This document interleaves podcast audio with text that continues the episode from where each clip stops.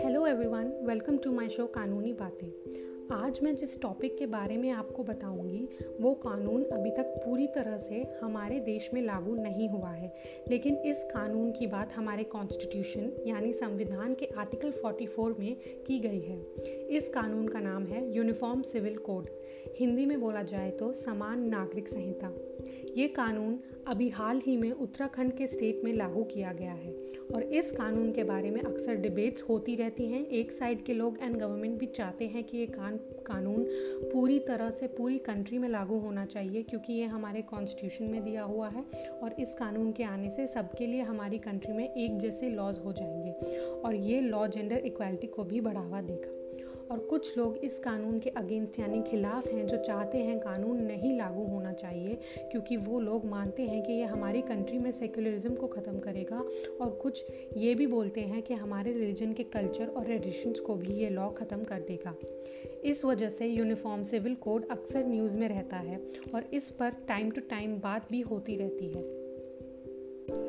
इस कानून को बताने से पहले आपको ये बताना इम्पॉर्टेंट है कि हमारी कंट्री में क्योंकि अलग अलग रिलीजन्स के लोग रहते हैं और सबको अलाउड है अपने रिलीजन, अपने धर्म को फॉलो करना और अपने धर्म के अकॉर्डिंग अपनी लाइफ को जीना।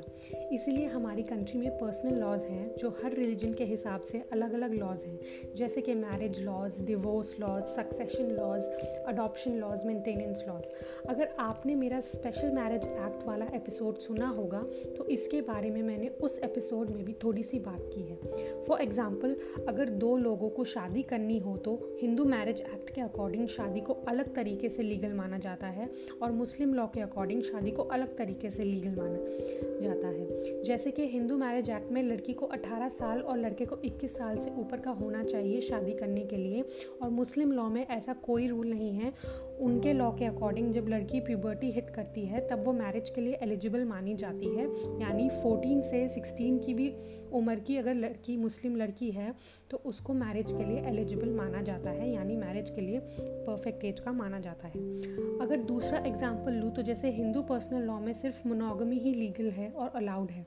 मोनोगमी मतलब एक से ज़्यादा शादी करना इल्लीगल माना जाता है, यानी एक से ज़्यादा पति या पत्नी रखना इल्लीगल माना जाता है। वहीं दूसरी तरफ मुस्लिम पर्सनल लॉ में पॉलीगैमी यानी एक से ज़्यादा वाइफ रखना अलाउड होता है। एक और एग्जाम्पल दूँ तो डिवोर्स लॉ में हिंदू पर्सनल लॉज के अकॉर्डिंग प्रॉपर लॉज बने जिससे आप कोर्ट में जाकर ही डिवोर्स ले सकते हो, लेकिन मुस्लिम पर्सनल लॉ में ऐसा ज़रूरी नहीं होता है। आप तलाक बोलकर भी डिवोर्स ले सकते हैं। अभी 2019 में ट्रिपल तलाक यानी इंस्टेंट तलाक को कोर्ट ने भी अनकॉन्स्टिट्यूशनल घोषित कर दिया गया और गवर्नमेंट ने भी इसके खिलाफ एक कानून लेकर आई थी, जिसमें अगर कोई इंसान अपनी बीवी को 3 बार एक ही बारी में तलाक देकर छोड़ सकता था तो इस चीज़ को इलीगल कर दिया गया। लेकिन सिर्फ इंस्टेंट तलाक बैन हुआ है। मुस्लिम पर्सनल लॉ में अभी भी तलाक बोलकर तलाक लिया जा सकता है, बस उसके अलग प्रोसेस और अलग प्रोसीजर होता है। मुस्लिम पर्सनल लॉ में कोर्ट जाने की ज़रूरत नहीं पड़ती है for divorce.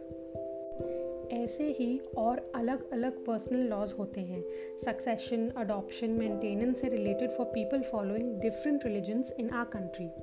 Uniform civil code अगर लागू होगा पूरी कंट्री में तो ये जो सारे पर्सनल लॉज हैं जिसके बारे में मैंने आपको अभी बताया, ये यूनिफॉर्म सिविल कोड इन पर्सनल लॉज को ख़त्म कर देगा और फिर हमारे देश में जो भी सिटीज़न हैं उन सब पर एक जैसे लॉज अप्लाई होंगे, चाहे वो मैरिज से रिलेटेड हो, डिवोर्स से रिलेटेड हो, अडॉप्शन से रिलेटेड हो या किसी अन्य चीज़ों से जो पर्सनल लॉज है जैसे इनहेरिटेंस, इन सब चीज़ों से रिलेटेड हो।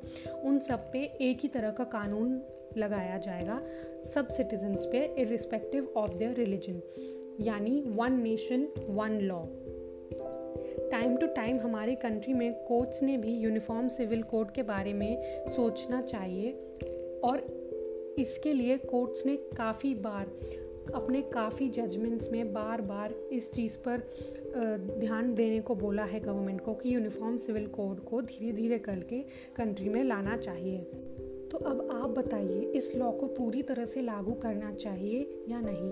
जैसे कि आप जानते हैं आजकल कोई भी नया रिफॉर्म या लॉ आता है तो उसके आते साथ ही उसके अगेंस्ट प्रोटेस्ट और ऑब्जेक्शंस बहुत जल्द ही खड़े हो जाते हैं। इंडिपेंडेंस से पहले और उसके बाद से भी हिंदू पर्सनल लॉ में बहुत चेंजेस आते रहे हैं और आते हैं। और हिंदू कोड लॉ एक ऐसा लॉ आया था जिसमें सारे हिंदू लॉ को एक कोडिफाई कर दिया था without taking any suggestions from the Hindu community, और ऐसा कुछ भी नहीं किया था। तो हिंदू कोड लॉ में ऑब्वियसली जब आया था तब काफ़ी ऑब्जेक्शंस हुए थे, सब हुए थे, लेकिन हिंदूज़ ने उसको एक्सेप्ट किया और उसके साथ वो आगे बढ़े एंड सोसाइटी उसी के साथ रिफॉर्म करती है। फॉर एग्जांपल एक ऐसा बताती हूँ जिसमें इनहेरिटेंस लॉ की बात होती है।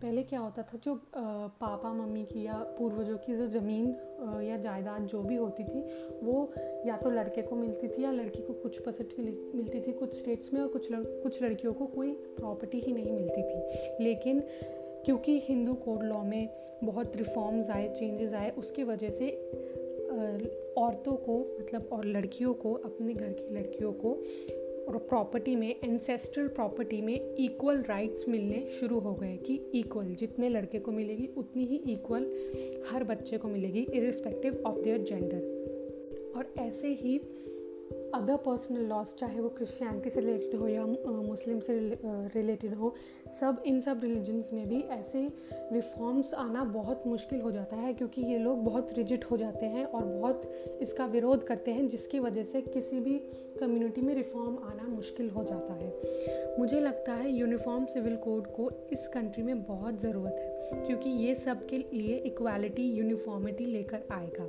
इस लॉ के आने का ये मतलब नहीं है कि हम अपने फेस्टिवल्स या रिचुअल्स या ट्रेडिशंस उस तरह से सेलिब्रेट नहीं कर पाएंगे जिस तरह से हम आज करते हैं।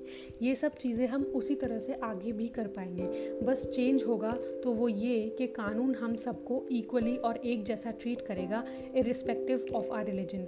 कौन से केसेस में? शादी के केसेस में, डिवोर्स के केसेस में, इन सब केसेस में एक कानून हो जाएगा सबके लिए।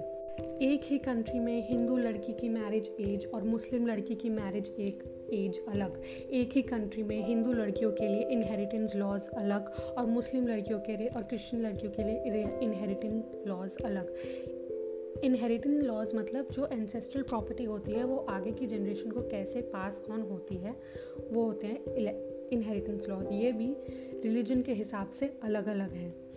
जैसे कि मैंने बताया कि हिंदू कोड में तो, हिंदू पर्सनल लॉ में तो अब इक्वली प्रोवाइड की जाती है, बाकी मुस्लिम में ऐसा नहीं होता है, कुछ परसेंट ऑफ इनहेरिटेंस मिलता है, और ऐसे ही क्रिश्चियंस में अलग है। अगर हम सच में अपनी कंट्री को आगे बढ़ते देखना चाहते हैं तो हमें यूनिफॉर्म सिविल कोड को पूरी तरह से एक्सेप्ट करने की ज़रूरत है। आपकी पॉलिटिकल आइडियोलॉजीज़ कुछ भी हो, हमें इस लॉ को उससे अलग रखकर, कंट्री को पहले रखकर सोचना पड़ेगा। ये अगर पूरी तरह से इम्प्लीमेंट होता है तो हमारी कंट्री की वुमेन को इन्हीं सही मायनों में इक्वल ट्रीटमेंट और फेयरनेस मिलेगी, यूनिफॉर्मिटी मिलेगी। मुझे लगा इसके बारे में आप सबको पता होना चाहिए क्योंकि इसके बारे में पिछले काफ़ी साल से अक्सर न्यूज़ में हर जगह बातें ज़रूर चली हैं और न्यूज़ में अक्सर पॉलिटिकल साइड लेकर लोग अपनी बातें रखते हैं। कोई इस लॉ के बारे में अच्छे से डिस्कशन मैंने नहीं देखा, तो इसी सोच से मैं ये लॉ के बारे में आपको बताना चाह रही थी। और इसके अच्छे बुरे एस्पेक्ट्स क्या हैं वो आप खुद डिसाइड कर सकते हैं। इसलिए आज के एपिसोड में मैंने यूनिफॉर्म सिविल कोड के बारे में बात करने का सोचा और सोचा कि मैं आपको जानकारी दूँ। एंड आई ऑल्सो फील ये लॉ अगर और चर्चा में आएगा और शायद गवर्नमेंट इससे जल्दी लागू भी कर सकती है। अभी तो सिर्फ एक स्टेट में लागू हुआ है, उत्तराखंड में, बट आई फील पूरी कंट्री में लागू जल्द ही हो सकता है क्योंकि गवर्नमेंट ने काफ़ी बार इस बिल को पार्लियामेंट में इंट्रोड्यूस करने का सोचा है, पर कुछ ना कुछ कारण के वजह से वो रुक जाता है। अब आप इस लॉ पर अपने ओपिनियंस खुद बनाएं, अपने हिसाब से किसी भी चीज़ पर बात करने से पहले उसके बारे में पता होना ज़रूरी होता है। इसी सोच के साथ ये एपिसोड मैंने आज बनाया है। Thank you so much for listening. Bye.